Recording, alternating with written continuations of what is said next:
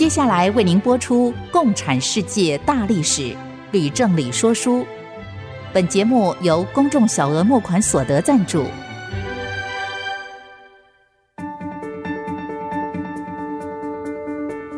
共产主义的兴衰影响近两百年来的全球局势。认识共产主义，才能掌握二十一世纪的国际发展。全球视角，大历史观点，欢迎收听《共产世界大历史》，吕正理说书。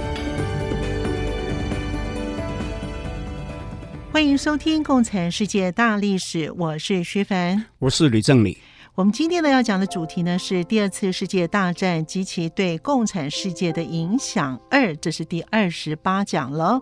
我们的节目呢也会同步在 Apple Podcast 的 Google Podcast 的上架。如果呢您是在 Podcast 的收听的话，欢迎您能够按一下订阅，就会每一集收到我们的节目，收听更方便。喜欢我们的节目呢，更欢迎您到 Apple Podcast 的呢评五颗星，并且留下你的心得，给我们支持还有鼓励。老师，今天这一讲呢是直接跟前一讲呢是继续谈喽。是的。上一讲的讲题是第二次世界大战及其对共产世界的影响一，本讲呢是第二次世界大战及其对共产世界的影响二。那么这两讲有什么不同呢？嗯，有什么样的不同呢？如果由我自己来讲，那就是说，上一周讲的主要是战争的经过跟它所带来的影响，那今天要讲的主要跟战争后期在谈判桌上的决议有关。我知道有一些人常常以为战争的胜负既已决定，那后来怎么样谈判，如何签订合约，那其实不重要。这种想法其实大错特错。嗯，为什么呢？我在上一讲开头就已经说了，第二次大战最大的赢家是苏联，而就我所知。苏联之所以是大赢家，有超过一半以上呢，是从谈判桌上得来的。嗯，所以今天一开始我们要讲的，就是要连续讲四个会议。嗯，分别是开罗会议、哦，德黑兰会议、嗯，雅尔达会议跟波茨坦会议。嗯，而由于开会期间战争仍然在持续当中，所以我们。就一并叙述那些战争的详情。是老师讲这四个会议呢，的确都很重要哈。我们在历史课本都念到，而且考试常常考哈。所以老师呢，我猜您第一个讲的应该就是开罗会议喽。嗯，不错。但我们首先要问一个问题，嗯，就是为什么要召开开罗会议？所以还有故事喽。是啊，嗯，开罗会议之所以要召开，是因为。欧亚的战况哈，对同盟国渐渐有利。那罗斯福建议跟各盟邦的领导人哈见面，嗯，以便讨论怎么样可以加速结束战争，并且要讨论战后啊种种的事宜。嗯，那不过因为史达林拒绝跟蒋介石一起开会，嗯，所以罗斯福只得在一九四三年十一月。在埃及的首都开罗，先召开一次会议，邀请丘吉尔跟蒋介石参加。那过了几天，又跟丘吉尔跟斯大林在伊朗的首都德黑兰召开另一次会议。所以这两个会议不但参加的人不同，讨论的议题也应该会不同吧？啊，是的，开罗会议主要是讨论跟东亚跟太平洋地区有关的事物。嗯。德黑兰会议主要是讨论跟欧洲有关的事务。是，那我们先讲开罗会议。好，其实，在这个会议期间，丘吉尔对于蒋介石是显得非常的轻蔑不耐。嗯，他在后来写《二战回忆录》里面这样说：关于中国那些冗长、复杂和琐碎的情况，严重地打乱了英美。参谋长的会议就讲这样子，嗯，真的是。那这样子，他对于蒋介石真的是不公平哎。不过在会议以后，那美中英三国就共同发表宣言，嗯，其中主要的内容是要求日本无条件投降。嗯，日本必须将中国东北跟台湾归还给中国。嗯，朝鲜应该恢复自由与独立。美国接受托管太平洋各个岛屿。那所以，虽然丘吉尔对蒋介石没有礼貌，但是在开罗会议呢，对蒋介石应该是极大的肯定。那么德黑兰会议呢，老师？德黑兰会议的主要决议是将共同成立联合国以代替国际联盟，又同意苏联在战后可以获得部分波兰东部的土地，又决定将在欧洲选择某地哈、开辟第二战场。嗯，所以根据这个决议，盟军后来就选定在一九四四年六月六号啊，在法国北部的诺曼底抢滩登陆。嗯，那随后就攻克了巴黎，并且分兵朝北方推进。德军因此不得不分兵南下御敌。那苏联军队所受的压力呢，就减轻了。于是呢，就出兵占领了波兰，收复了乌克兰、白俄罗斯，然后又逐步的南下，一直打到巴尔干半岛。啊，老师这样讲啊，我就听懂了。所以老师您一开始说的那些的意思呢，是德黑兰会议以及后来的盟军呢选定在诺曼底登陆，明显呢是对苏联有利的。正是，徐帆很聪明啊。那表面上各国是一起出力，但是对苏联而言，却等于让他一路扩张，取得在日后的势力范围，嗯、是吗？是。那老师，请问，除了诺曼底登陆之外，其他战场后来还有什么新的发展吗？好，我就分别说明。盟军在太平洋战场上也有很多进展。嗯，那同样是在一九四四年，美日在菲律宾海域进行历史上最大的一次海战。是，日本舰队全军覆没。麦克阿瑟接着就指挥，在一个雷伊泰岛的登陆战，歼灭了日本皇军将近八万人。哦，另外在印太地区也出现了变化。嗯，因为史迪威不仅是跟蒋介石交恶，也跟盟军新任的印太区总司令英国籍的蒙巴顿勋爵发生冲突。嗯，蒙巴顿认为史迪威对于英军和他本人的言语轻蔑。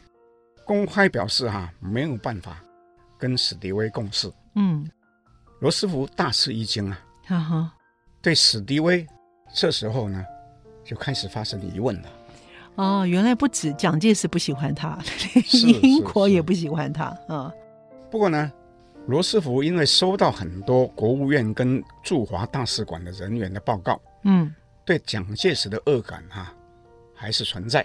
嗯，所以还是继续。对蒋介石施压，嗯、竟要求蒋介石把军队的指挥权全部交给史迪威。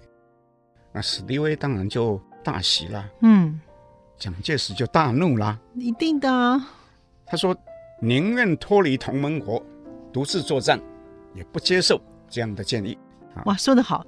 我们的新总统蒋公呢，说的可真是悲愤呢哦。是啊，蒋介石确实是气到不行哈。嗯。所以罗斯福到最后只得派一个特使，叫做赫尔利哈，到中国。那赫尔利到了重庆以后写回来的报告，最终就促使了罗斯福决定把史迪威调离哦，而以魏德迈将军来代替。嗯，那过了四个月，也就是在一九四五年二月，那罗斯福就决定前往。克里米亚半岛，跟斯大林、丘吉尔一同举行雅尔达会议。哦，这就是我们知道的雅尔达会议。不过以前呢，我们在高中上历史课的时候呢，老师都说呢，中国在雅尔达会议当中被出卖了，这是真的吗？没有错，中国确实是被出卖了。不过同时被出卖的还有很多东欧的国家。嗯。果真像老师所说的，谈判桌比战场恐怕还重要哎。是啊，那我们就先说东欧怎么被出卖吧。好，由于当时德国败势已定，所以雅尔达会议讨论的重点就是要如何处置战败的德国。嗯，啊，他们得到的结论是德国必须无条件投降。嗯，他的土地将被分化为四块，由英、美、法、苏分别占管。那至于东欧国家，那由于这时候大部分都已经被苏联的军队占领，嗯，斯大林就建议先在这些国家里面建立过渡性的政府，以后再经由自由选举，尽快成立关心人民愿望的政府。不过，我告诉各位听众，斯大林这项承诺从来就没有实现过。没错。东欧国家后来就被关入铁幕里面了。是的，所以很难想象啊，罗斯福跟丘吉尔这两个人呢，竟然那么容易被骗呢。相信史达林会愿意在东欧各国举办自由选举，既然这样，就把这些国家就送入了火坑，哇，真的是太可怕了。那事实上，东欧国家的命运哈、啊，从一个事件哈、啊，也就是在波兰首都华沙。发生的一个悲剧哈、啊，嗯，就可以清楚看见了。嗯，那我建议我们先暂停一下，然后我再来说这个悲惨的故事。好，我们先休息一会儿，回来再请老师分享这个故事。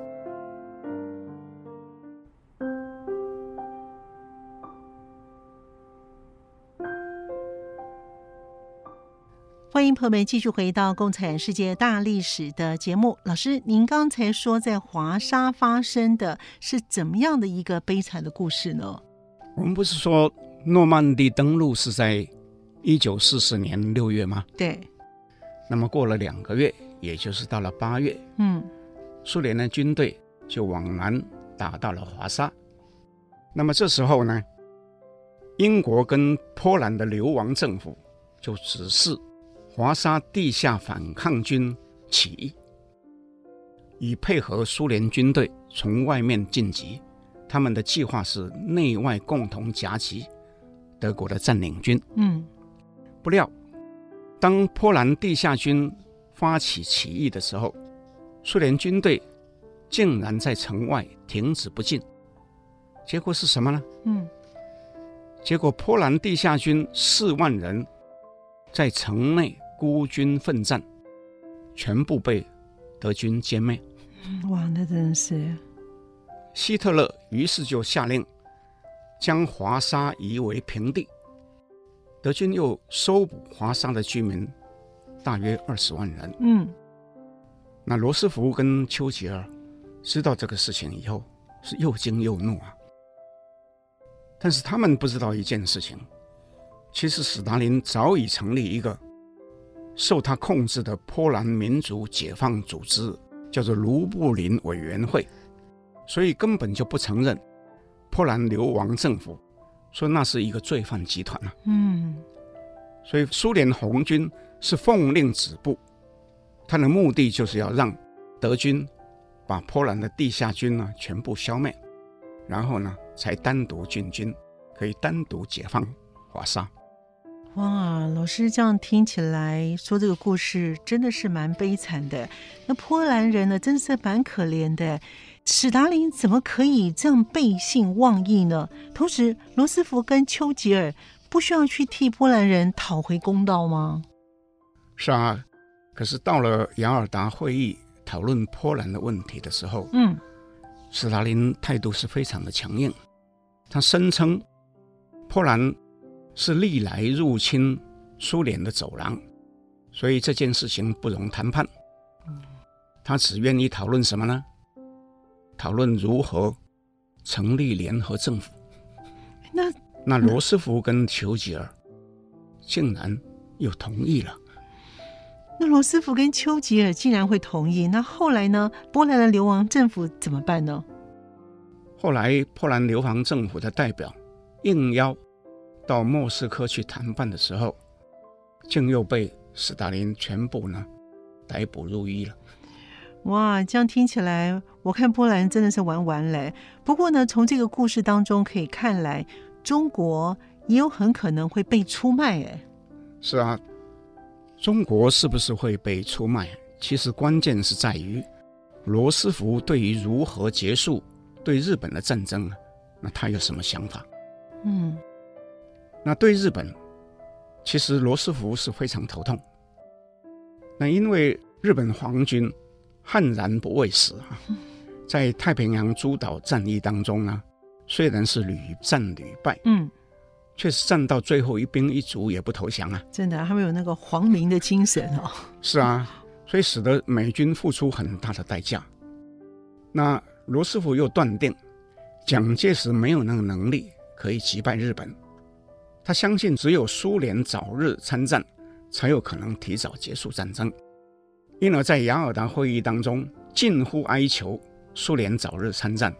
结果是史达林同意在欧战结束后三个月内出兵对日本作战，但要求恢复1905年日俄战争前俄国在远东的权益，包括归还库页岛南部、租借大连旅顺，以及和中国。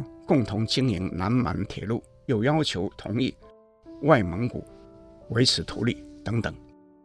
那这些条件实际上是严重损害了正在跟美国并肩作战的中国的权益。是的，罗斯福却承诺说将要设法获得蒋介石的同意。他用“设法”这个字。这样听起来，这罗斯福他是有病吗？他对于蒋介石再不满，也不能够在暗地或是背地里背叛盟友，而且跟史达林一样的背信忘义耶。徐欢，你骂得好，但是我跟你讲，嗯，罗斯福到达雅尔达时，确实是重病在身啊。哦，他的病容呢，嗯，是非常的明显啊。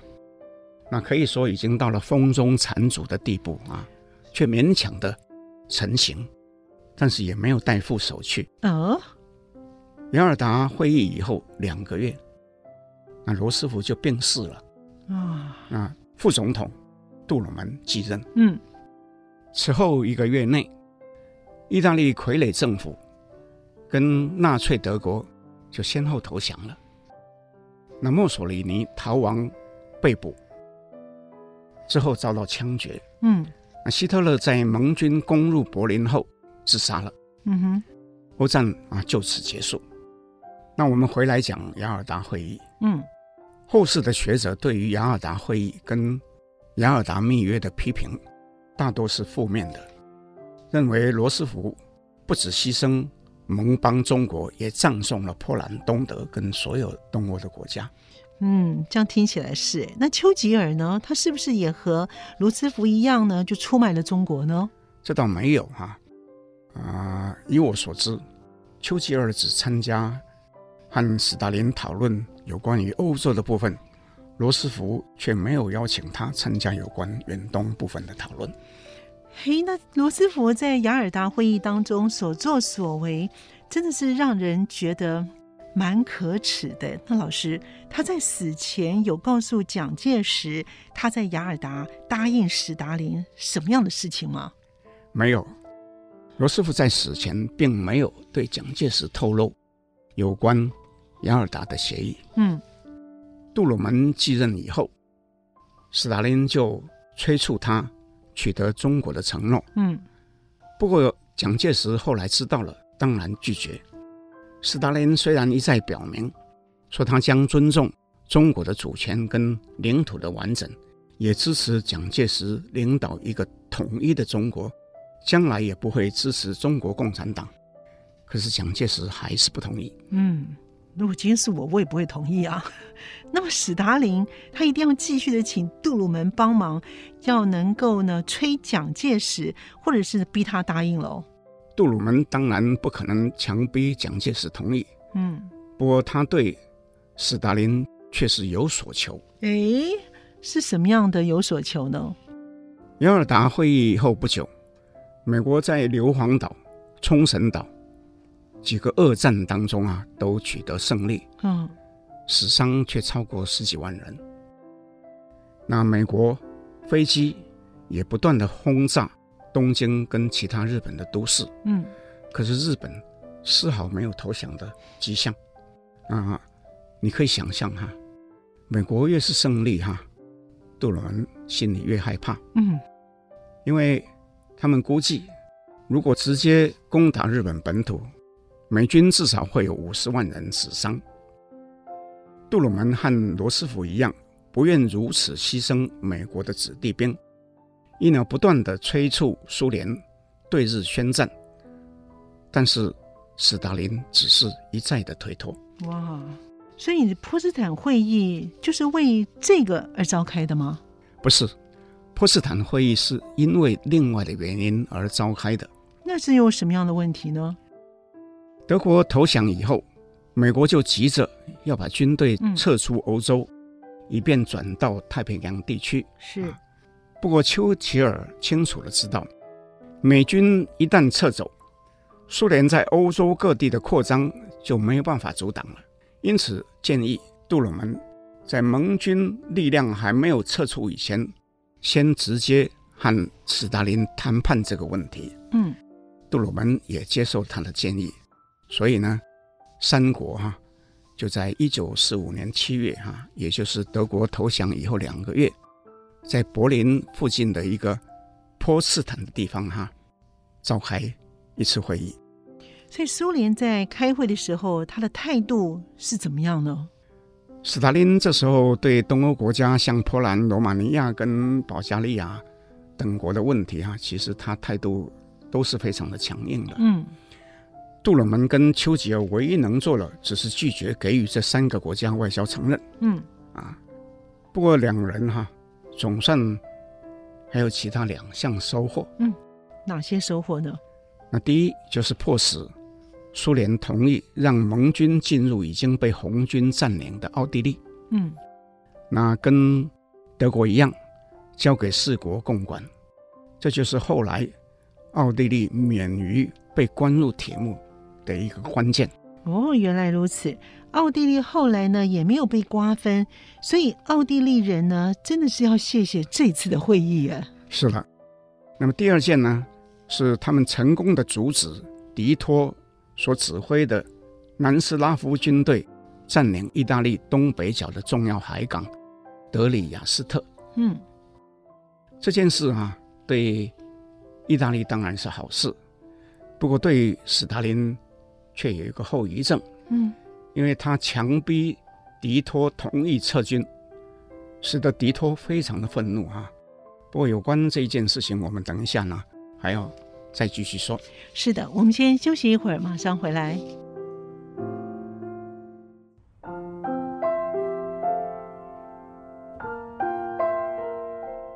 欢迎朋友们继续回到《共产世界大历史》的节目。我们这个节目呢，在每个星期二的晚上八点钟会播出，在星期六的下午十四点到十五点会再重播。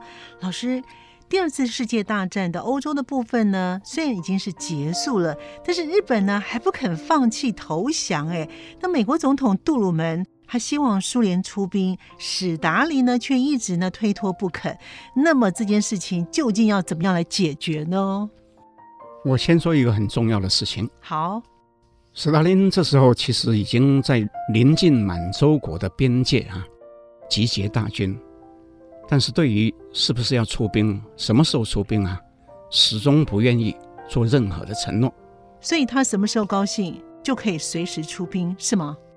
那是当然，这也正是斯大林厉害，或者说可怕的地方。老师，那他到底什么时候才出兵呢？这就和美国在日本投掷原子弹的事件有关了哈。哦，那么由于这件事情至关重要，所以我希望啊慢慢说给你跟听众听。好，太好了。波茨坦会议召开后的第二天，美国陆军部长叫做史丁森，专程搭飞机飞到波茨坦面见杜鲁门。嗯，报告总统说。小男孩生下来了。哦，他说的小男孩是什么呢？他说的小男孩就是原子弹。啊，从一九三九年起，罗斯福就根据爱因斯坦领衔的一群顶尖的科学家的建议，命令进行曼哈顿计划。经过了六年，花了二十亿美金，哇！最后呢，终于在新墨西哥州的一个沙漠里面呢，试爆原子弹成功。嗯、史丁森的报告，丘吉尔也听到了，他高兴地说：“美国人现在不希望苏联人参加对日作战了。”嗯，因为他们自己就可以对付了。是。那么，由于在波茨坦会议期间，正逢英国的大选，嗯，丘吉尔虽然自认有机会胜选连任，但为防万一，他还是带了反对党的党魁艾德里一起参加会议。嗯，不料大选的结果却是工党获胜，所以丘吉尔在波茨坦会议最后几天呢，他就没有出席了。哇，这丘吉尔真是有风度哎！哦，不错，所以我就联想，当初罗斯福随时可能蒙主重造，不是吗？对。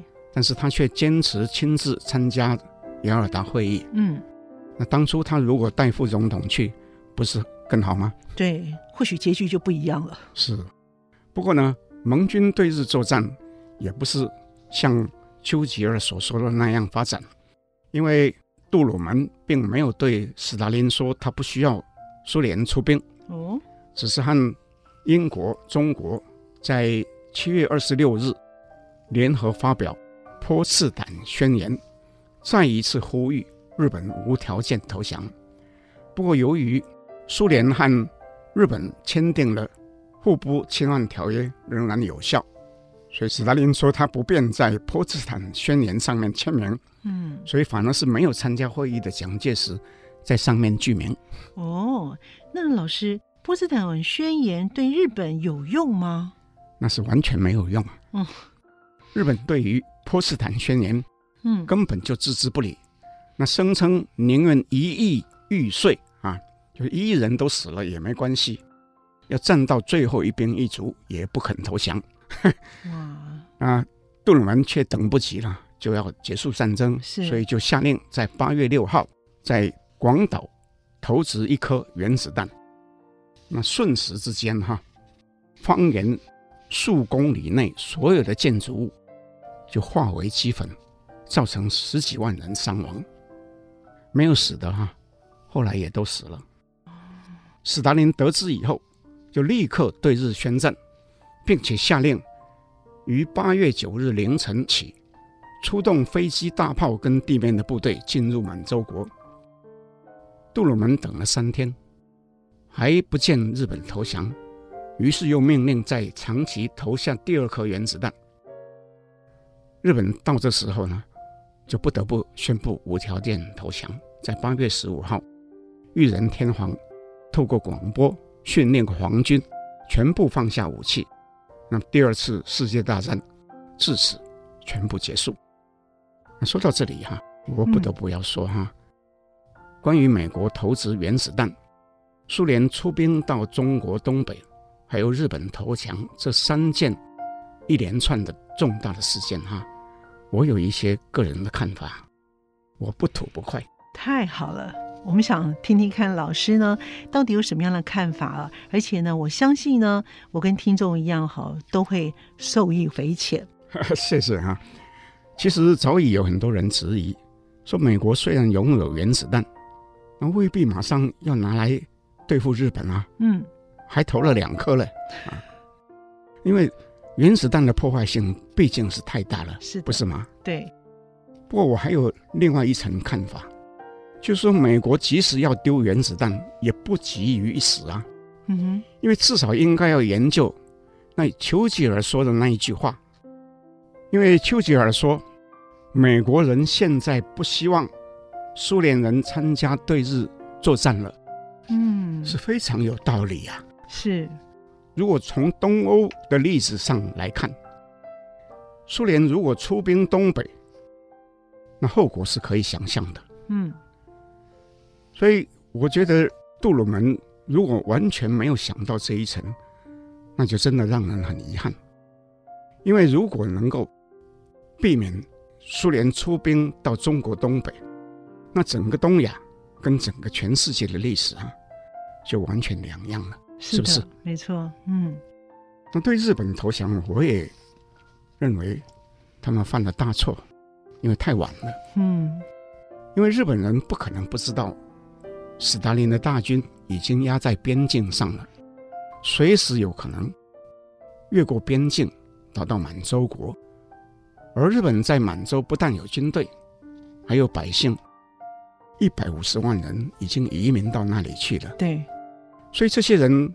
到后来，其实命运都是非常的悲惨的。是的，嗯，那是谁的罪过呢？就是那些主张宁愿一亿玉碎的军部顽固分子所造成的，不是吗？没错。所以，总之呢，日本军国主义在一开始不该出兵侵略中国的时候去出兵，结果是帮助了中国的共产党。嗯，到后来。应该早一点投降的时候，却坚持要站到最后一兵一卒。那以我个人的看法，那可以讲就是四个字：有勇无谋。可是日本人可能不觉得。所以老师说的这样子听起来是真的非常有道理哦。不过从老师刚才您前面所叙述的，我个人也觉得，苏联呢之所以呢会在第二次世界大战呢能够突然强大起来呢，应该是由于美国跟英国犯了很多的错误的结果吧。不错，这也正是另外一部分我想说的哈。我必须说，在第二次世界大战当中，美国经由租借法案。援助苏联的物资总金额达到了一百十三亿美元，多哈，占美国对外租借总金额五百零一亿美金的二十三 percent，非常大的比例。是，那么这些租借出去的金钱跟物资，大多是不必偿还的哦，其中包括食物、衣服、鞋子。汽油、飞机、坦克、卡车，以及可以用来生产后面三个，就是飞机、坦克、卡车的材料。嗯，但是在第二次大战之后不久，整个世界就逐渐分成两个敌对的势力。对，一边是以美国为首的资本主义世界，嗯，另外一边是以苏联为首的共产主义世界。对，我直接的说。苏联之所以在战后能够强大到足以和美国抗衡，主要的原因是丘吉尔跟罗斯福对于斯大林的野心跟善变未能及早认清，也未能及早因应。那坦白来说哈，其中丘吉尔的责任呢更大。老师，为什么丘吉尔的责任会更大呢？那因为罗斯福是美国人啊，对于欧洲的事务。没有丘吉尔那样了解，在做决定之前，常常是先听丘吉尔的意见。丘吉尔跟斯大林直接打交道的机会也比较多，所以可以说是罗斯福的耳朵跟眼睛，嗯，甚至可以说是罗斯福的代表。但是呢，他明显的犯了非常非常多的错。我就举一个例子好了。哎呀。真是太精彩了！我们在这边要稍微休息一会儿，马上回来。好，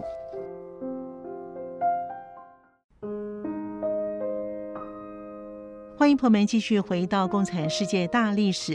老师刚才有说呢，丘吉尔跟罗斯福呢，对于史达林的野心还有他的善变呢，并没有及早的认清。其中呢，丘吉尔的责任是更大的。那又说呢，要举一个例子。哎，老师是怎么样的一个例子呢？好，我就举一个。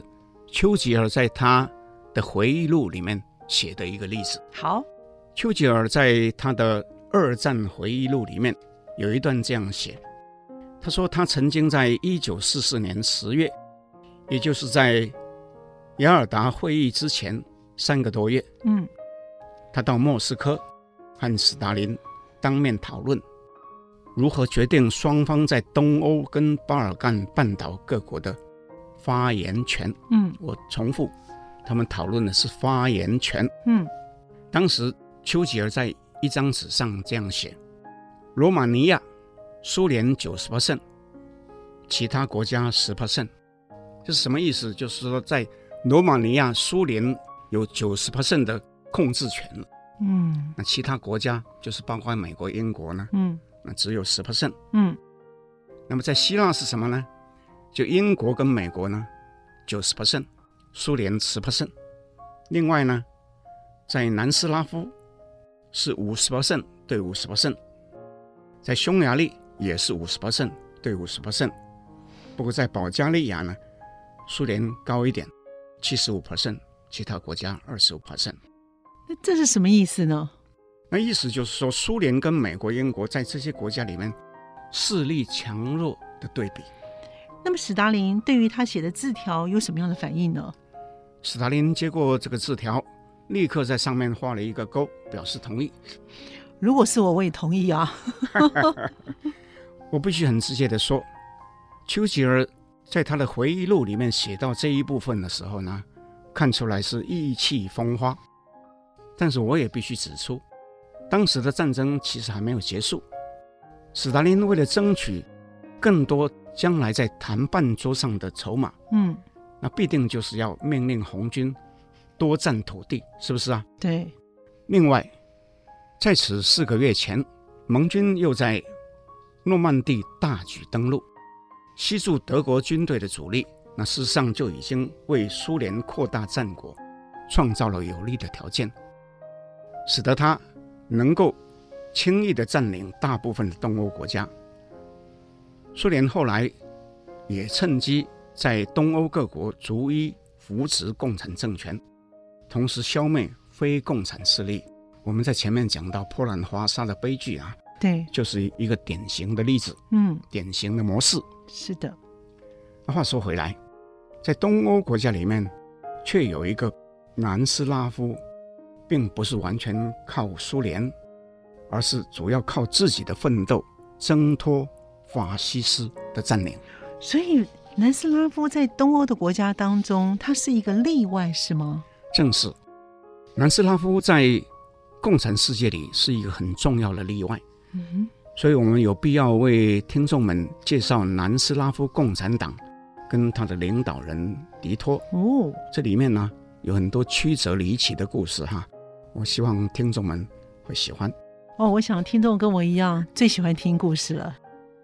那如同我们在上一讲讲到的，南斯拉夫组织反抗军面对轴心国，结果被轴心国击败肢解。嗯，是不是？对。不过有一部分军队呢拒绝投降，就退入到山区组织游击队。嗯，那英国就决定。两支游击队里面的一支，就是由米哈伊洛维奇所领导的切特尼克。那另外苏联呢，就决定支持由迪托所领导的南斯拉夫人民解放军。啊，我们下面呢，把它简称叫做南解，好不好？好。后来由于英国跟苏联结盟了，那米哈伊洛维奇跟迪托两个人就奉命谈判要怎么样合作。嗯，当时由于切特尼克的实力比较强，所以迪托就同意由米哈伊洛维奇统一指挥，不过希望保有自己独立的部队，但不被接受。结果双方就发生了武力冲突。嗯，当时史达林有求于英国跟美国。所以就劝迪托配合，迪托却仍然不从，就像在中国，毛泽东不肯把红军交给蒋介石指挥一样，嗯，是吗？对。所以英美两国啊，到后来就不得不分别派军事代表团到切特尼克跟南姐的总部，不过是以支援切特尼克为主。那老师，我想问一个问题，哎，那先前老师有说呢，巴尔干半岛的种族复杂，所以您说的故事里面是不是跟种族也有关系呢？不错，这是一个很好的问题哈。嗯，我必须指出，塞尔维亚人跟克罗埃西亚人之间呢，有历史的仇恨。是。那当时另外有一个规模很大的克罗埃西亚右翼的组织，名字叫做。乌斯塔沙，他不但是肆意的杀害塞尔维亚人、犹太人跟吉普赛人，又跟意大利法西斯党关系十分密切。那么，这个米哈伊洛维奇是塞尔维亚人，身为领袖，却没有办法阻止切特尼克中的极端分子啊杀害克罗埃西亚人。那反过来讲，狄托是由克罗埃西亚跟斯洛伐尼亚父母所生，却公开表明尊重各民族的独立性，嗯，同时主张。南斯拉夫人必须团结一致，对抗法西斯。他领导了南解，因此就获得南斯拉夫所有民族的反抗军加盟。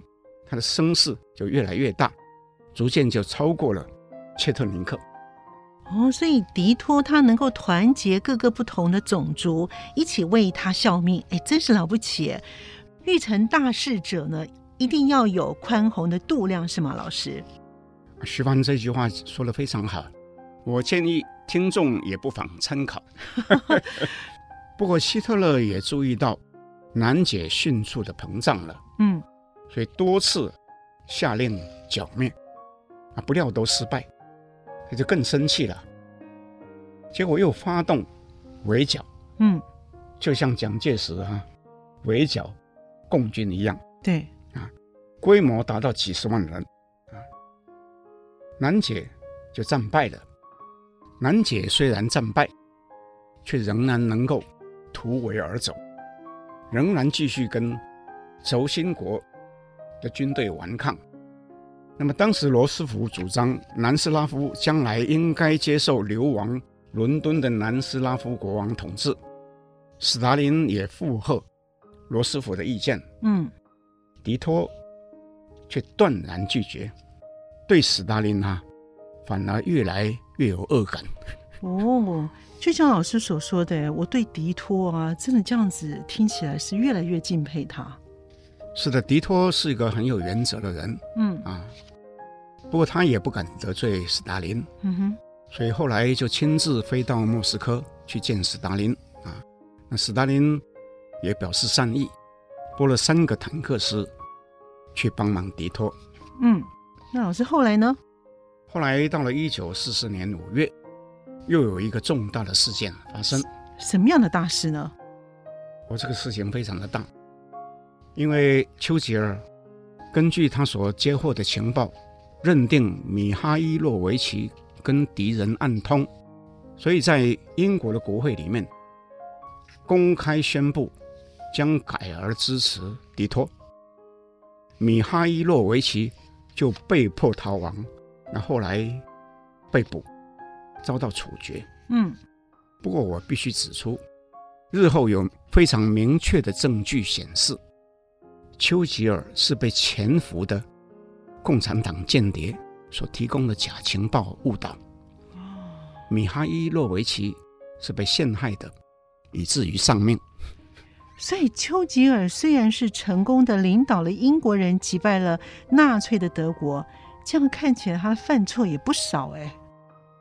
你说的是事实，所以我也要说一句话，请听众注意。嗯，这世界上很少人是圣人，是完美的。是的，所以千万不要以为伟人就不会犯错，伟人说的话就一定对。没错。那我们回来说故事。好。米哈伊洛维奇被坑害以后，迪托当然从此就获得盟军提供所有的援助啊，那他的实力呢就更加坚强了，所以就把轴心国军队数十万人哈、啊、拖住在南斯拉夫，为盟军立下大功。嗯，德国投降以后，迪托成立的新政府。跟其他的东欧国家呢不同，它是采行联邦制，由六个共和国联合组成。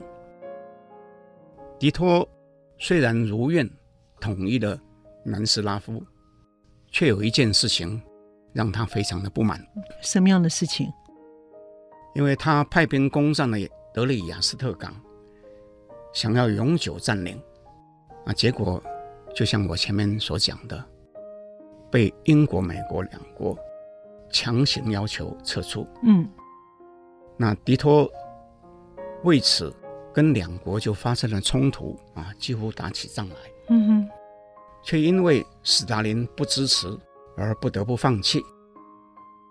所以迪托就认为，斯大林是伙同英美两国对南斯拉夫施压，对斯大林就越来越不满了。